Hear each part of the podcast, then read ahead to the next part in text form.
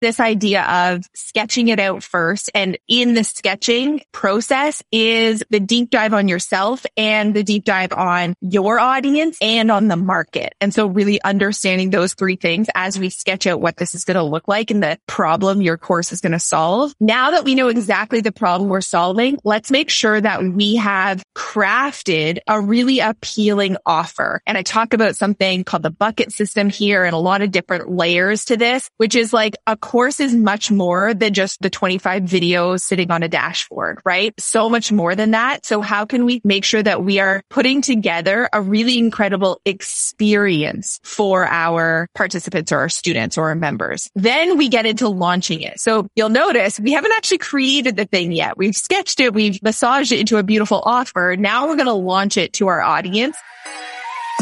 Welcome to the Juicy CEO podcast. Listen. It's time to give you some hard truths, so sit up and pay attention. If you don't know how to stand out online today, you have already lost. In order to create credibility, influence, and real staying power, you have to build a personal brand with some juice. So join me, personal brand strategist, coach, and breast cancer survivor, Monique Bryan, each Wednesday morning as I teach you all the tips and tricks I use to build my six figure brand while in remission. It's time for you to get to that juicy CEO status by learning from some badass women in business who've been where you are, showing you that juicy CEOs are made, not born. So sit back, relax, and let's get ready to get into the juice. Hello, my lovelies. I am super excited for this interview today because we are going to dive into one of my favorite topics. Half the bane of my existence and the other half I'm like, this may be the thing that gets me retired on a beach one day. Who the hell knows?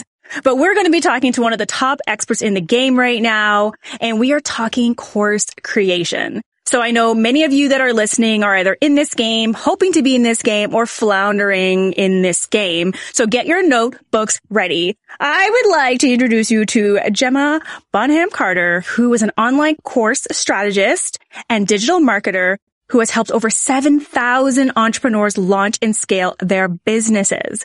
With her two signature programs, Course Creator School and the Passive Project, Gemma coaches clients on how to monetize their skills using online courses and digital products. She helps her clients build scalable, sustainable digital businesses, guys, with a long-term vision and effective strategies that work throughout industries. I'm talking from entrepreneurship, the arts, nutrition, health and wellness, parenting. I love all of this because that means that any of us can get this done. And she was just named by Entrepreneur Magazine one of the top five business women to follow in 2021. And when she's not giving a live training inside her student communities, you'll find her chasing after her two young kids, tackling her next real estate investment property. Yes. Mm-hmm. Or watching The Real Housewives. Welcome, Gemma, to the Juicy CEO stage. I am so excited. Thank you so much for having me. I'm really thrilled to be here. I love that we became like fast Instagram followers and just like started diving into each other's content. This is not the great thing about online media. It is so good. I, yeah, I got your message actually while my husband and I were driving back from a little road trip and he lost me for like a solid half hour because I just went deep into your Instagram and read every post, watched all of everything. I love oh, it. Oh, I love it. I love it. I did the same. So I'm so happy to have you here. And when I saw that you do course creation and then I like dove into like your funnel to see like what the process was, I was like, okay, we definitely need to talk because I've done so many different things when it comes to building a course and launching a course and evergreen and giving up and all the things. So I know we're going to get into all of that. But before we get started, I would love for you to tell everybody a little bit about your entrepreneurial journey. I know you used to be in the nonprofit world. So I think you have a very interesting story to share. Yeah, it's definitely one that was like not a linear path by any stretch of the imagination. I thought I would have a career in public health. I went and got my master's in that, started to work for various different nonprofit nonprofit organizations thinking that I would work in global maternal health. That was kind of like the vision and did that for a handful of years and loved, loved what I did, but I had a moment actually when I was pregnant with my daughter and I was driving home from work. It was like, I live in Ottawa. So, you know, we're not too far away. It was like the middle of hot summer, sweat dripping down my body, no AC in this car, like windows cranked, my huge belly touching the wheel. And I was like, okay, I don't know if like this nine to five commuting an hour a day on the highway thing, like, is this really what I want after I have my first kid? And I've already been doing a side hustle. I'm a creative person. I had like a home, home decor DIY blog. I was kind of like in the hmm. online blogging digital space already and just kind of made a decision, literally sitting in that traffic jam that I was going to just try and make a go of it. Like, let me see if I can really make some money online in order to not have to go back to this life after my maternity leave. And that's what I did. And I literally, I could, we could spend this whole time talking about all the random side gigs and jobs and things that I tried because I literally, I have done it all and eventually found my way into launching a course. And of course, my first program was not about launching courses. You know, I got started by helping other bloggers do what I had done with my blog, which was, you know, it really built it up to this like legitimate hustle at that point and was able to not go back to my nine to five job after that maternity leave. And so I started teaching other bloggers how to do that. And I launched a couple different programs and kind of learned along the way. And it wasn't until, you know, however many years later that I started to actually shift and pivot into talking about how I then did that, like the launching mm. of the hmm. course and all that kind of thing. I, you know, I've been doing this. I launched my first program in 2016. So I've been doing this for a while.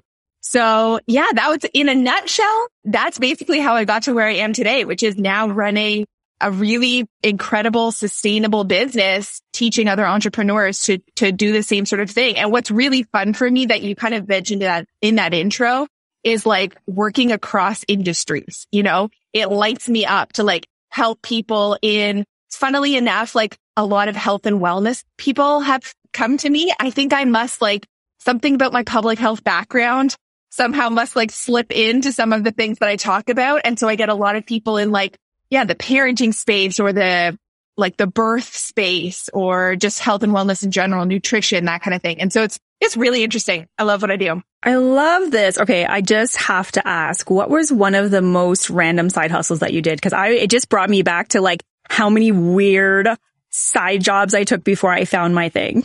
And I'll tell you one of them.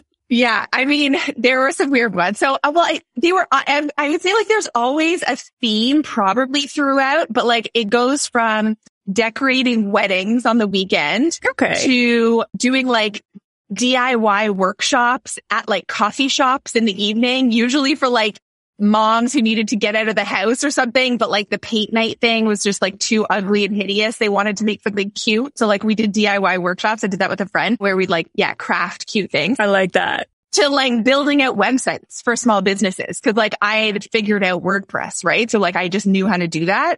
And, you know, so and so's parent owns like a music store and was like, Oh, I think Gemma knows how to do this. Can they build me out a WordPress site to like you know, so like random tech stuff I would do. So I literally just tried, I, I don't know, probably 16 different gigs. Oh my God. I love it.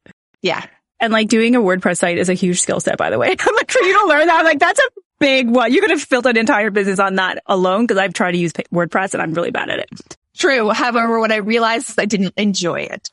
so like there's some side gigs, you know, you do them because they're going to pay some bills but you know that they're not the thing to keep going down the path of because they're not ultimately what you love to do. And I love that you shared the journey be- just because like so many people think they always just, it's like when they find you at, when you're already the quote unquote success and they're like, oh, like almost like it was easy for them or they knew what they wanted to do. And I love that you share just like, it's a windy, twisty, unexpected, full of bump road. And we literally don't even know what's at the end of it until we're actually at the end of it. Not, and not even to say we're at the end of it. We're at a piece of it. Yeah. I was just about to say like, who knows what it's going to look like in five years? And isn't that part of the fun? Like, is, yes. isn't it all in just like watching what happens and being along for the ride? Yes, that's the journey, guys, not the destination. Mm-hmm. So let's talk about the launching of these courses because I know you were talking about different, like working with people across industries. So, and I know I had said like any of us can do this, but like, why would someone want to launch a course or a digital product? I know why I want to, but what, what have you found that your students tell you? Yeah. I mean, there's the obvious one, which is like a revenue stream, a new revenue stream in your business, one that maybe feels a little bit more leverageable or scalable, where instead of working one to one with clients, you are able to work at a one to many kind of level. But there are these other things that it can do for you. It can, it can sometimes like build some brand credibility or some like sort of help you building your status as maybe a go-to person in your field when you start to launch courses or even just like get more visible as a teacher or mentor in your space.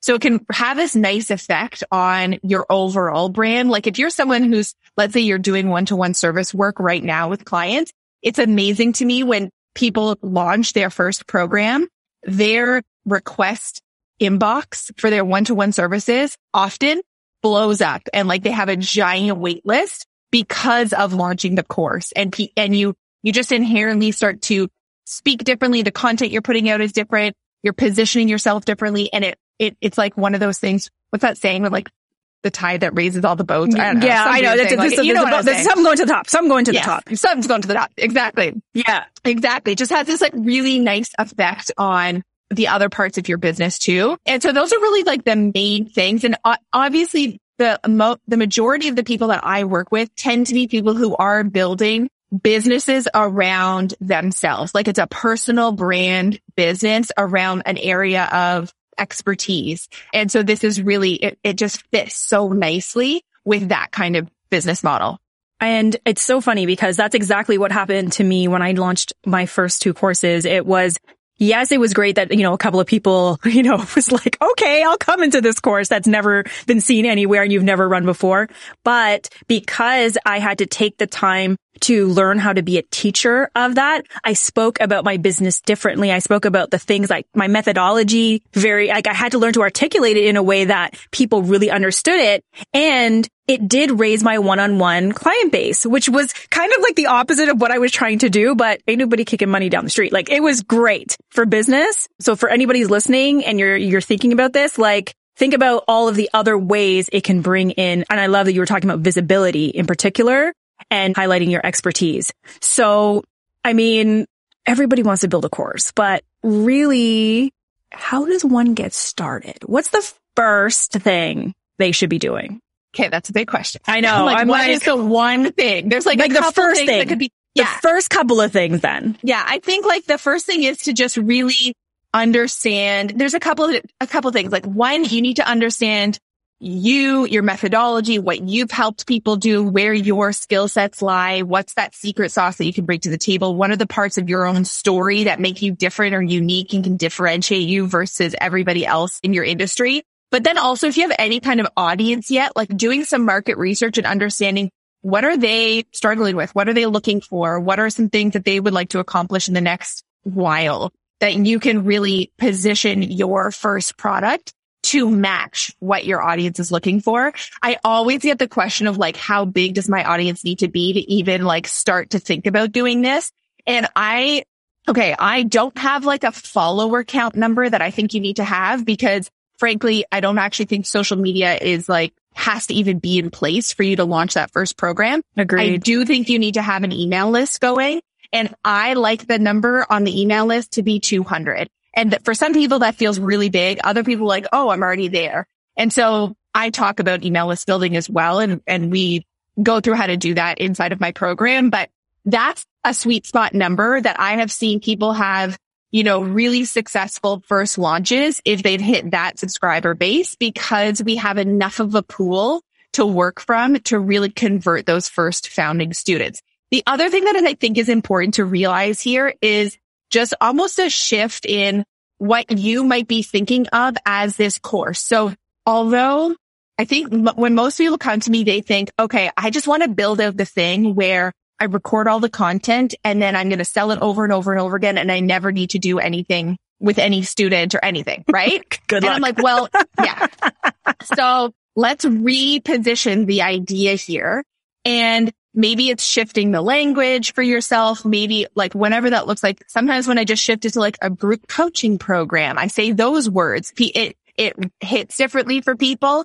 And what I have seen be most successful is when you first put a program out there, call it a course, call it a program, whatever you want to call it, and don't go and create it all yet. You, you're sure you need to put the outline together, a skeleton of what it's going to be, but get the founding students in there first and deliver it live the first time around because you are going to get such a good handle on what those students really need, how to deliver a great effective course, maybe some holes or gaps that you didn't really realize when you were putting the outline together.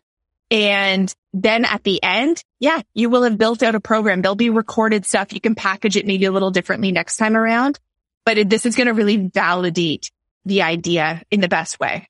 Does that make sense? A hundred percent. That's exactly how I did my first one. And thank God I did it that way. I learned so much from teaching it week to week. And if I had just gone and did the way I thought they needed to learn, there's no way it would have been as successful. I wouldn't have known where the holes are. I wouldn't even know what their needs were. You think you know, but you don't know how other people learn or even as the quote unquote expert, you use different, like I find just like different jargon, industry jargon and things that people are like, what? What are you talking about? Right. So when you can do it live, you can get those questions on the spot, which I love. And you save yourself tons of time. You save yourself tons of time. And I also think it is a much easier sell, right? When you think about someone wanting to opt into a program like that, of uh, something that maybe doesn't have a lot of like social proof yet because it's the first time that person is launching something. Well, if I know I'm getting to go on and get six weeks of calls with this person, like in the group setting, that alone is feeling really valuable to me. That is much more valuable than just a library of recorded videos. So I'm much more likely to be ready to jump in on something like that. And we can have a higher ticket price point with it, right? Because it's easy to see the value. So th- yeah, those are some of the reasons why, yeah, I think that's definitely the way to go. It's always what I recommend, especially the first time around. I love that. So actually you brought up an interesting point that like having a library and having people go to it isn't as valuable as having that live person feedback coaching component.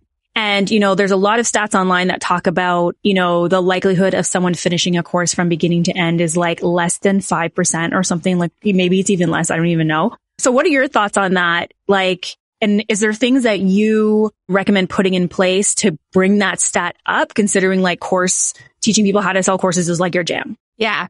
So good question. I think there's like a couple parts to it. So the first is this idea of having some kind of live component. And I do think, sure, there might be a time and space for lower ticket or lower end offers that are just fully self study. That's fine. And I think they work for answering very specific, you know, a very finite thing. Like if I'm looking for a system that's going to help me understand how to do like SOPs for my business or something, and I could get a $200 product that takes me through a system where there's no live component, great. But if there's anything a bit more complex involved, I think that anytime you can add as the course creator or founder of the program, if you can add any kind of live component that does a couple of things. One, gives your students an opportunity to ask questions and get real time feedback. And number two, can create community with the other people going through the program at the same time. Those are two very valuable aspects that are going to help foster a vibe in your program. And they're also going to help foster people to go through and implement what you are teaching them. Because if I know that I'm coming for my call with Monique next week in the group and I haven't done anything yet, I'm like, oh, damn, I really got to get working on this so I can bring my questions because otherwise I'm wasting, you know, my opportunity. So there's ways to do that, even though you might be still running it live in terms of cohorts. But even when you move to like the quote unquote evergreen model, there are still ways to do that. Like in my program, Course Creator School, I show up every Tuesday afternoon. So whether you've been in that program for a week or even in that program for a year, you can still come on Tuesday afternoon and get some questions answered and hang with me. And I love it because it keeps me very connected to what's going on inside that community. Inside of my other program, Passive Project, I'm teaching monthly workshops in there, but I also have other coaches in there that I know they're experts in their thing and that's really valuable for the students in that community. And so we provide an opportunity for students to have Zoom calls with those coaches too. So different ways that you can do this. So back to the other part of your question though, around like the percentage of completion. It's interesting. Definitely you want to do whatever you can to get people moving through the program. So the coaching piece, the call, gamifying it in any way, just making your content more bite sized, anything that you can do to make sure that I think once students start to get little wins happening, they're more encouraged to keep going because they're like, Ooh, I just got that win. Like if I keep going, I'm going to get more of those. It's like it's like a reward system almost. The other thing to remember though is that, and I don't know if this has been your experience too, but sometimes as a student of a course, any kind of program, I will buy it often for like a part and I just want that thing. And so for me, sometimes I don't, I don't need the rest of it. And so like on paper, it might look like I didn't enjoy that program or I didn't get everything out of it that you know, I should have, but actually I was just buying for that part of it. So that's something to keep in mind too is sometimes the completion rates can look bad, but did you actually fulfill on what those students had wanted? And if so, it's not a failure. Oh, that's really interesting. I never thought about that where and it's true. I've, I think of like some of the courses I've bought and I'm like, they presented something in a masterclass and I was like, I literally want that document, that template that they're doing. And I mean, all the other stuff is bonuses, but it didn't mean that the whole course was crap just because I never did any, any of the rest of it. Right. But like on paper, they would have looked at your percentage and been like, oh, we, you know, that one, we lost that one. she was a goner. She was a yeah. goner. Ooh, that's really, that's a really, that's a really interesting point. So there you know, I know there are some people who are listening who are like, okay, who am I? How much of an expert do I need to be to build a course? Yes. So that is, I, it's an interesting question because sometimes it's people's limiting beliefs and lack of confidence that are getting in the way. And they legitimately really are experts in what they do. And there's just this like negative Nancy in their brain that is just really pulling them down. Other times people might be newer in their space and do need to build some credibility and proof that they know what they're doing. And so one of the things that I talk about is this idea of like, I always love, if you haven't worked with clients one on one before, I think that that is always the place to start because you want to get sound testimonials, case studies, social proof that your methodology and your approach to solving that problem works. It, yes, in all likelihood, it probably worked for you because most people who come to me, they've solved a problem for themselves, right? And now they want to help other people do that same thing. But you need to double check that your approach to having solved the problem for yourself is repeatable. We need to be able to duplicate those results.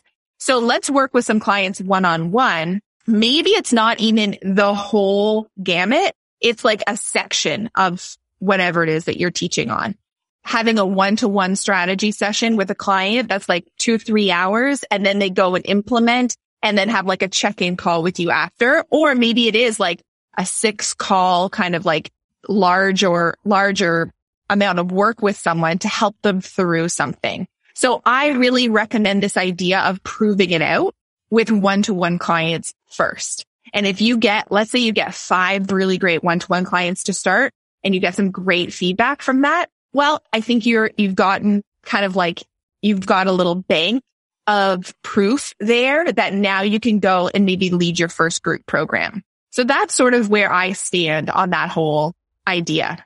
I love that. Guys, I hope you're listening. These nuggets, like seriously, take your notes. No excuses for, I can't launch a course. I don't know what to do. She literally is like laying it out for you point by point. And I don't know if she even knew I would ask her all of these questions. I was like, she's pretty much giving you all of the nuggets that you need to know. Hello, my lovelies. I hope you're listening closely because I'm about to come through with the juiciest of announcements. I don't know about you, but I am so sick and tired of Zoom learning and virtual connections. That is why I am so excited to announce that we have just opened applications for 25 badass women in business to join us in Miami in 2022 for the very first ever Momentum Personal Branding and Business Retreat.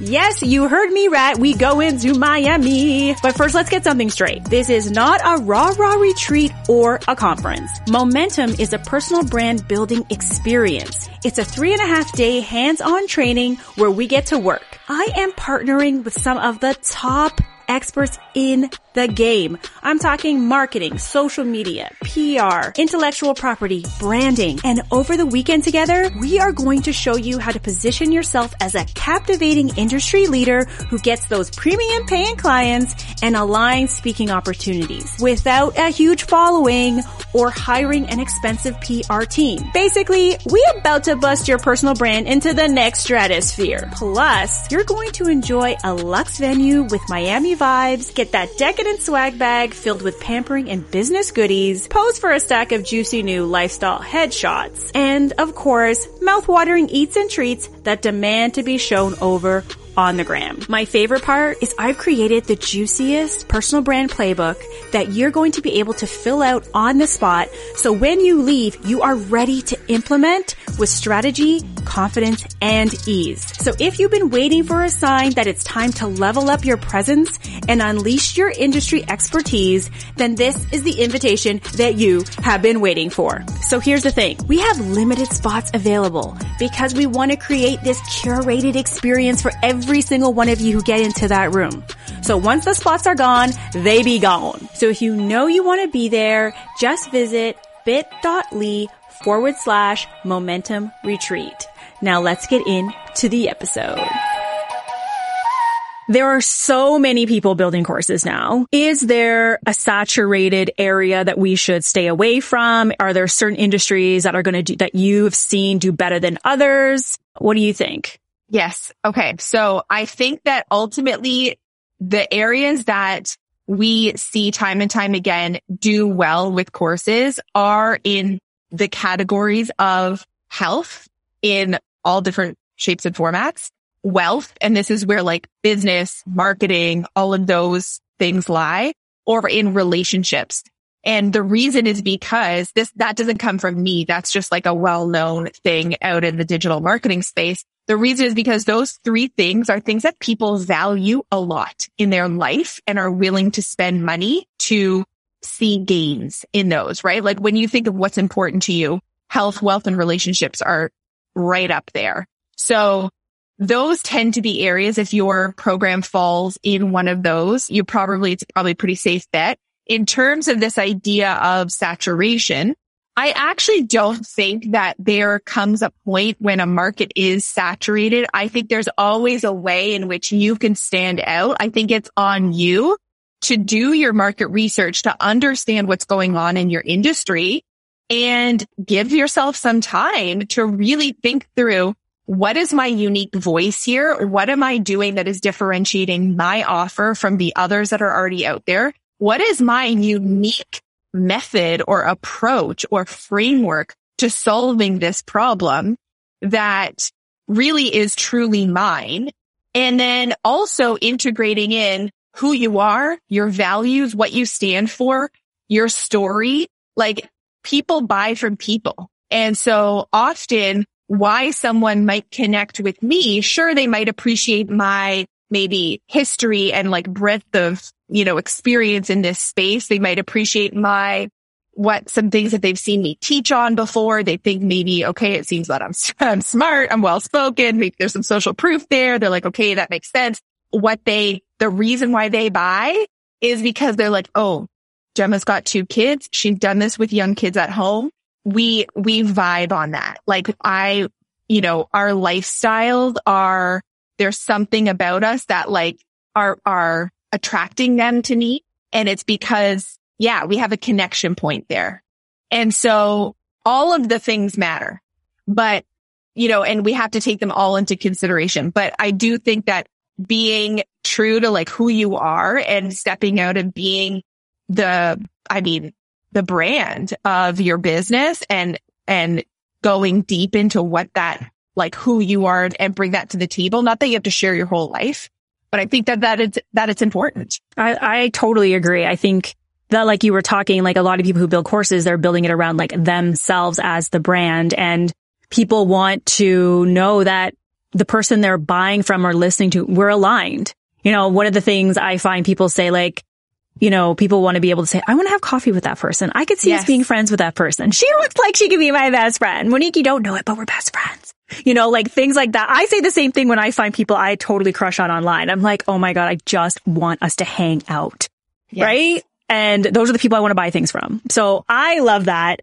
How can one be sure their course is going to sell? I know you have a sold method you talk about. Can you expand on that? Yeah. So the idea with sold, and we've, we've touched on it a little bit, is this idea of sketching it out first. And in the sketching process is what we had talked about doing the deep dive on yourself and the deep dive on your audience and on the market. And so really understanding those three things as we sketch out what this is going to look like and the problem your course is going to solve. The O is for offer. So like now that we know exactly the problem we're solving, let's make sure that we have crafted a really appealing offer. And I talk about something called the bucket system here and a lot of different layers to this, which is like a course is much more than just, you know, the 25 videos sitting on a dashboard, right? So much more than that. So how can we make sure that we are putting together a really incredible experience for our participants or our students or our members? Then we get into launching it. So you'll notice we haven't actually created the thing yet. We've sketched it. We've, we've massaged it into a beautiful offer. Now we're going to launch it to our audience.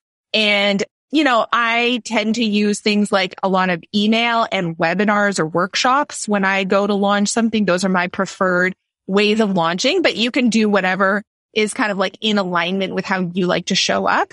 And then we deliver it. And it's in the delivery, like we have to have made sure that we've made sales. We've got those founding students through the door before we then go and create and deliver on the program. And by doing it that way, it's essentially like pre-selling it, right? You're validating your idea. You're knowing that people actually are genuinely going to pay dollars for this offer, this program, this idea before you spend all that time, you know, recording content, creating downloadables, whatever that looks like.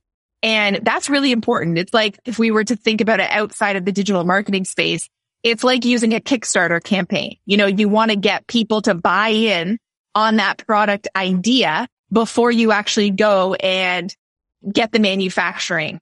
You don't want to go spend 100K in inventory if you don't know that people actually want the product yet. So it's using that same kind of analogy or methodology, but applying it to an online course. Yes. Don't go spend the hundred K before you know they want the damn thing. Mm-hmm. I used to be obsessed with Kickstarter and I used to help people like launch their Kickstarter campaigns. And that was when I had learned like, oh my gosh, people will pay for the idea, right? Just to be a part of the thing when it happens. They want to be like the first people in the door. So definitely doing that research and knowing your audience. I love that. So do we have to have, do you advise that people have like a budget for like paid advertising in order to be successful? Or is this like, cause this is something that I have gone back and forth on a million times. Yeah. Killing me. Facebook ads, don't do ads. Facebook ads, don't do ads. Please, please just, yes. just fix this for okay, me. So I, yeah, I do have an opinion about this. Okay. And maybe people will disagree, but I think there are a few occasions people can do ads straight away and they're very few. Okay. It's when you are, it's basically if you're an ads expert, like that is the only way that you can do ads in the beginning because you have to be so nuanced and really understand the ads platform from the beginning. It's so complex. Most people, like 99.5% of people are not those people, right? So I think the, the best approach, and it's what I have taught all of my students and clients to do, is to do this organically first. You know, find your voice, craft that offer, get people putting their hands up to say, yes, I want to learn that or I want to accomplish that or let's jump in, deliver the thing, build it out, really make sure that you have a genuinely like validated offer that works and produces results for people. Then later, once we know we have that validated offer, sure. Now let's go into this world of running some ads, you know, building out funnels, doing lead gen, all that kind of stuff. Also because we have earned money from our first launch of our program or our second, third, fourth, fifth launch, right? Before we go into ads. Like, and I want you to take that profit, some of it and put it towards this investment in, in going forward with ads because I see far too often people just, it's like they're just burning their money, right? Going to ads too quickly. And I really don't want to see that happen. Back in 2017, 2018, when I started running ads for the first time, I had already launched a program. I think I'd launched it twice by that time, gotten in great sort of groups of founding students in there, proved it out, understood my messaging, you know, had a really great sales page, great emails, all those things, decided, okay, I'm going to take, it was, I want to say it was, it was just under 10K of some of like of the money made from that last launch and decided, okay, I'm going to make this investment in hiring a Facebook ads agency. I feel ready for that. And I'm going to do it for three months. So I needed to take into consideration like the cost of hiring them for three months plus the ad spend and just decided, listen, if this goes, it was my test in this arena. Well, month one, we lost. Month two, it started to break even. And in month three, we started to turn a profit. And I kept going from there because I was seeing progress. And I've actually never not used ads since that time. I've ebbed and flowed with how many, you know, at a time that we're running but it's been now a strategy that I've continued to use. But I did not do that in the beginning. And for the students that I've seen who have done it, it just like, it's so much headache and overwhelm. And it's this constant worry about like, am I going to make enough sales to make this cost worth it? You know, I think it's so much harder to get to a really profitable place when you're running too many ads to start. I totally agree. I've done all the different things and it's so interesting when people because there's so many different experts out there talking about like it's so easy to run Facebook ads, you know, put $5 here and do the thing. And then you hire an agency, you hire professionals and they are running so many different ads and ad sets and different campaigns and, and creatives and different copy. And there's so many nuances that they have to stay on top of all the time. When I got to witness that, I was like, Oh my gosh, this is like a whole different language, a different machine that I can't even believe I had tried to do it in the beginning and had to shut it down quick. Yeah, uh, we tried, I tried to do it myself too. Like after I hired the agency, went through that early stuff and I was like, listen, I could probably just take a course on this and learn how to do it. Yeah, no, that was a huge failure. And then I decided, oh, well, maybe I'll, I'll, I had a VA. It's like, what if I could like train the VA to understand how to do that? No, that was also a total nightmare. Like there was no way that that was going to happen. So yeah, it is definitely worth going the agency route. And therefore you have to be financially ready to do that. It's not a small commitment. It's not a small investment. So building up all of your stuff organically first, I think is so important. And you will also like that will have really allowed you to understand your message and the content that resonates and what really works. Because if you can then go to an ad agency and say, Hey, this is the launch that's really worked for me. These are the posts that really resonate with people. Well, then they have something to work with and they're not needing to like totally start from scratch. Yeah, they're not spending the first like 60 to 90 days trying to figure out what works, which is, and you're paying for the exactly. ad spend and their time, Monique. Yeah. So that's something I had to learn the hard way. So is that one of your, I know you've been doing ads since you found that they work. Is that your most effective marketing strategy or do you have another thing that is like the driving force for making you the success that you are? So I, I always talk about email marketing. It's my favorite thing, like developing a deep connection with my email subscribers, emailing them often and building that relationship there, like I make the vast majority of my sales from my emails.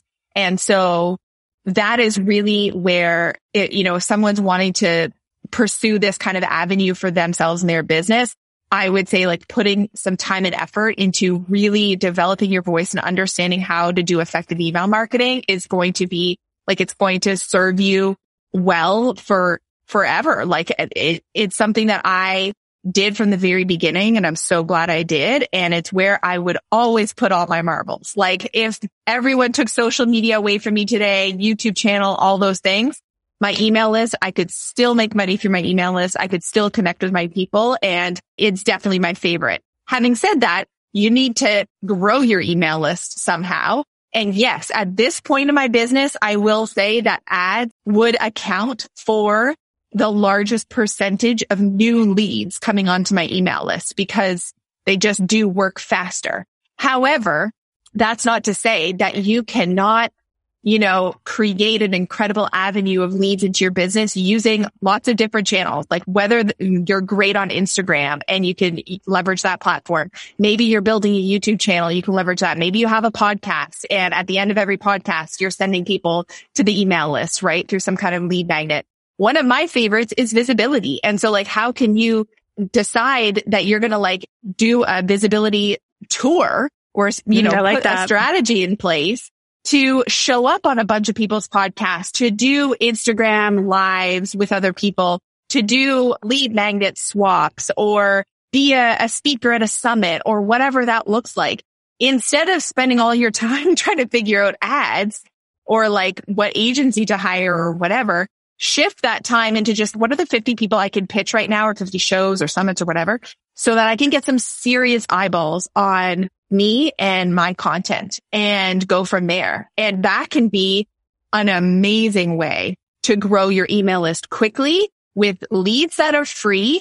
Also with leads that are good and warm because when I am referred to you by someone I already know, like and trust, I am feeling way more invested and interested in what you have to say. Like if I'm listening to Monique show and I listen to Monique show every week and I love everything she says and she brings on a guest that I like vibe with and want to learn more from, suddenly I am feeling obviously I'm going to be such a better lead for that person than if I just saw their ad on the Facebook news feed, right? Cause I've just listened to them for 40 minutes in my earbuds. I'm opening that email. I'm signing up for their thing. I'm I'm such a warmer lead for them.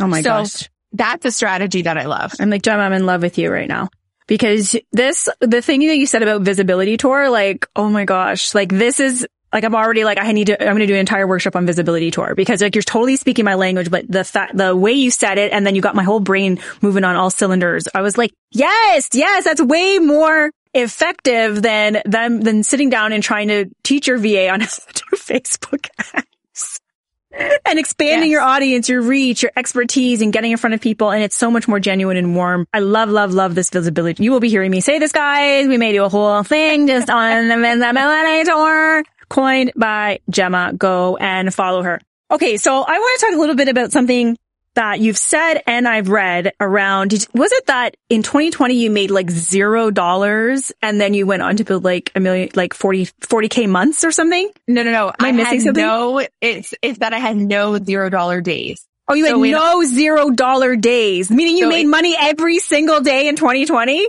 and 2021. Oh my God. Okay. Can you, t- everybody, I'm moving, it's really funny I'm moving to Ottawa because I'm moving to I, Ottawa said that in this tiny like sentence it buried in a bigger email that I sent at the end of 2020. And a girlfriend of mine who is also like a business strategist. She is on my email list and she wrote me back. She was like, Gemma, if you don't make that the line on your Instagram bio, I am just, I'm throwing in the towel with you. Like you cannot hide a stat like that because it's fire. So yeah, I mean, that here's the thing, a couple things. Number one, making dollars every day in your business does not mean I am having a 5k day every day. Some days might be a $47 day, but, but there were money still dollars money. coming through the door. Yes. Number two is that I've been at this a while, right? Like I don't want uh, people to be under this impression that like there's some little magic trick that you do and suddenly you are at half a million a year or, or three quarters of a million a year and it just happens overnight. I will never be the person who tries to sell you on that promise because it is not reality. However, yeah, I've been doing this for a while. I have built up a product suite at this point in my business now. So I have some low ticket things that are like under a hundred bucks. I have my, my main kind of flagship program that's a thousand bucks. And then I have a recurring program called the Passive Project that's more like a membership style group coaching program, that type of thing where some people buy in for the year. Some people are on a monthly, like a month to month payment plan. So it means that as you've been doing these things for a while and you've been leveraging evergreen funnels and live launches and making them all work together, you start to not only do I make like new customers are coming in all the time through all kinds of different avenues, but I also have payment plans that are stacked up. I have these monthly members. You know, there are some days where I might make no new customer sales, but I have 500 bucks come in from existing, like my existing customer base who just their rebill happens on that day or whatever. Right. And so it's in layering all of these strategies together that really helps you build out this more like sustainable month over month growth and no zero dollar days. I'm, I'm just like, this song is in my head. Money, money, money, money. Like as you're talking, money. Like that's like this person dancing. I'm picturing like the Ally McBeal baby, like just dancing to this song. Cause I'm like, that I love. And I think that's what everybody is kind of like aspiring to do. And you know, you have been in the game for a while. So I love that you share that piece too. Like guys, this is not going to happen overnight, but having different revenue stream, different levels for people to come into, different options for people to pay and perfecting the what it is that you do. You're not doing 20 different types of offers. Like you're delivering results in different ways, but it's the result. So that I think that's important for people to understand. And so how does how does Gemma do this all? Like you have two active young children. My goodness, a lot of my clients are moms. I, I can't even imagine how hard it is for all of you guys to do this show up here, be there, show up on social, strategize your whole business. Like how do you balance this? And you're just growing. Yeah. So I don't know that there's a perfect balance. You know, some days are hard. Some days seem to flow really easily and that's okay. I think I, at this point in my business, I wouldn't be able to do everything without some team members. So I have, you know, someone who's incredible customer service support who is managing my inbox because I do not have a moment in the day for that inbox anymore. So she's wonderful and manages, you know, my calendar and a lot of the back end things. And then I have someone who helps me produce content, who helps me manage like my program, the passive project. Two really key players for me. They're both part time. They both actually are moms also who work from home. And so it's like really nice. We, we only meet once a month over Zoom for a team meeting because like all of us, we're just busy, right? And so we're not the types who are like checking in every morning. Like that's not the vibe here at Team Gemma Bonham Carter. So I hope my assistant's not listening. She's like, Monique, we need less time together, less. you know, it's just, I think like, again, I attract those, I have attracted those people into my team because that's the vibe I put off, right? So we just, we've made it work and I definitely couldn't do everything without those two. They're just wonderful human beings. And I also think that, okay, well, a couple things. I batch my work a lot. So for example, my content, I will sit down. I'll do like one week a month where it's just producing the content for the rest of the month. And then the mm-hmm. other three weeks, I do not think about content because it's done. And so that gives me like the creative white space to whether that is like having more of my calls with my students or working on elements for my programs or coming up with like great ideas, like the, all of those types of things, working on the sprints that are happening in my business, like projects. I really, that has worked well. It might just be something with my brain. I can't like context switch very well. And so I just like to do everything related to one project at once. And then I think I just also cut. I cut the stuff that isn't bringing me an ROI or isn't bringing me joy and being really like ruthless about that. And sometimes it means saying no to stuff that sounds really great. It also, I'm an ambitious Enneagram three Aries chick and I would love like I could work on my business at all hours of the day if I like had the free reign to do so because that's the kind of person I am. However, I know that it's like so much better for me when I have like great balance and when I'm hanging with my kids and I know the things that are like actually important to me.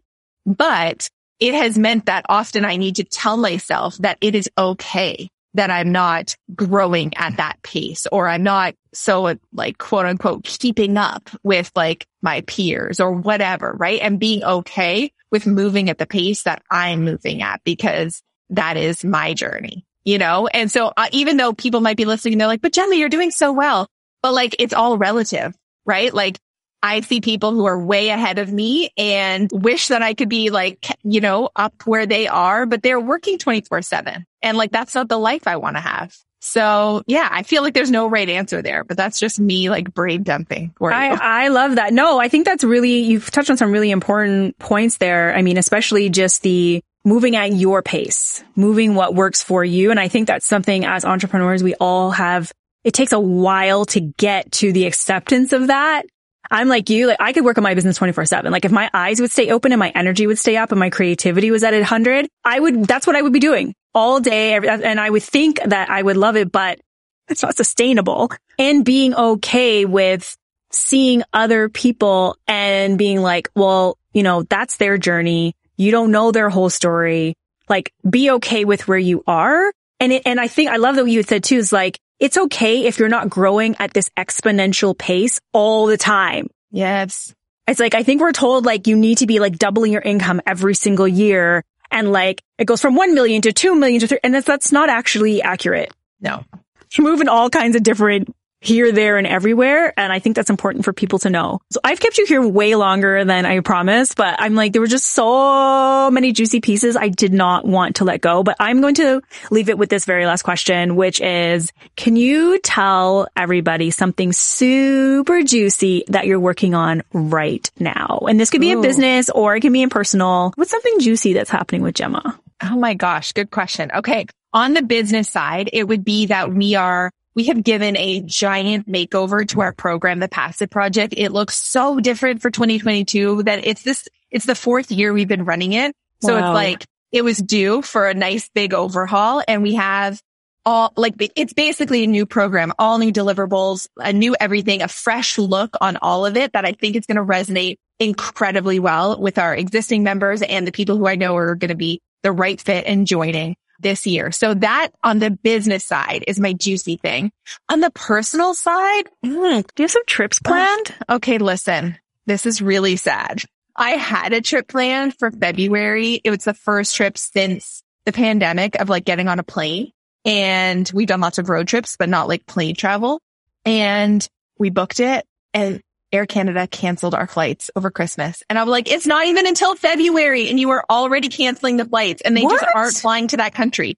Yeah. Where were you going? Curacao. It's in the Caribbean. We were supposed to go for I... an entire month and they just up and canceled our flights over Christmas. We just got an email one day where it was like, sorry, your flights have been canceled. And so for like all month? the planning. Yeah. Oh my God. Wait, are there other airlines? I don't know. I, we just like, we're like, oh my God. So we just figured, you know, whatever we'll roll with it. And we just decided that I think like what we're going to do is instead in February, mid to late February or something, we're just going to look, see where places are flying to and like decide on a Friday and go on the Monday type of thing and just like go somewhere, go somewhere hot and yeah, do the thing. So I mean, that's kind of juicy, but also kind of like hella depressing.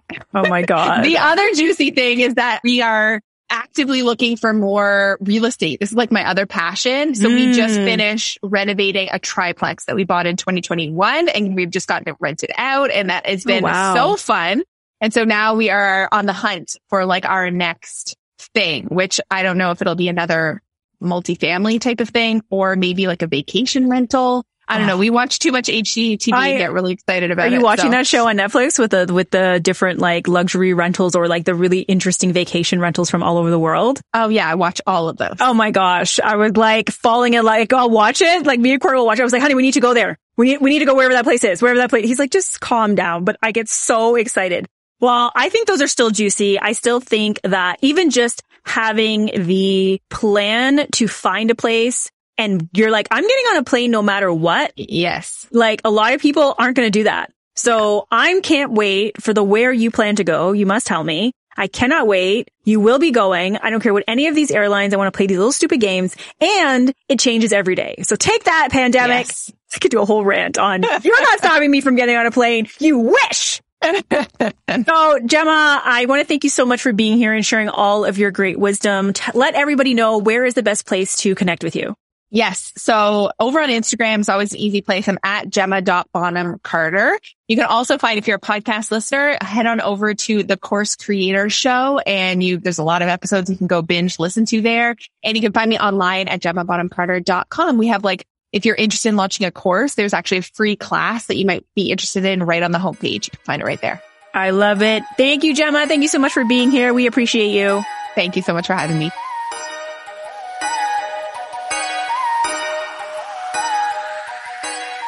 If you enjoy this episode, then make sure you hit subscribe so you don't miss the juice every single week.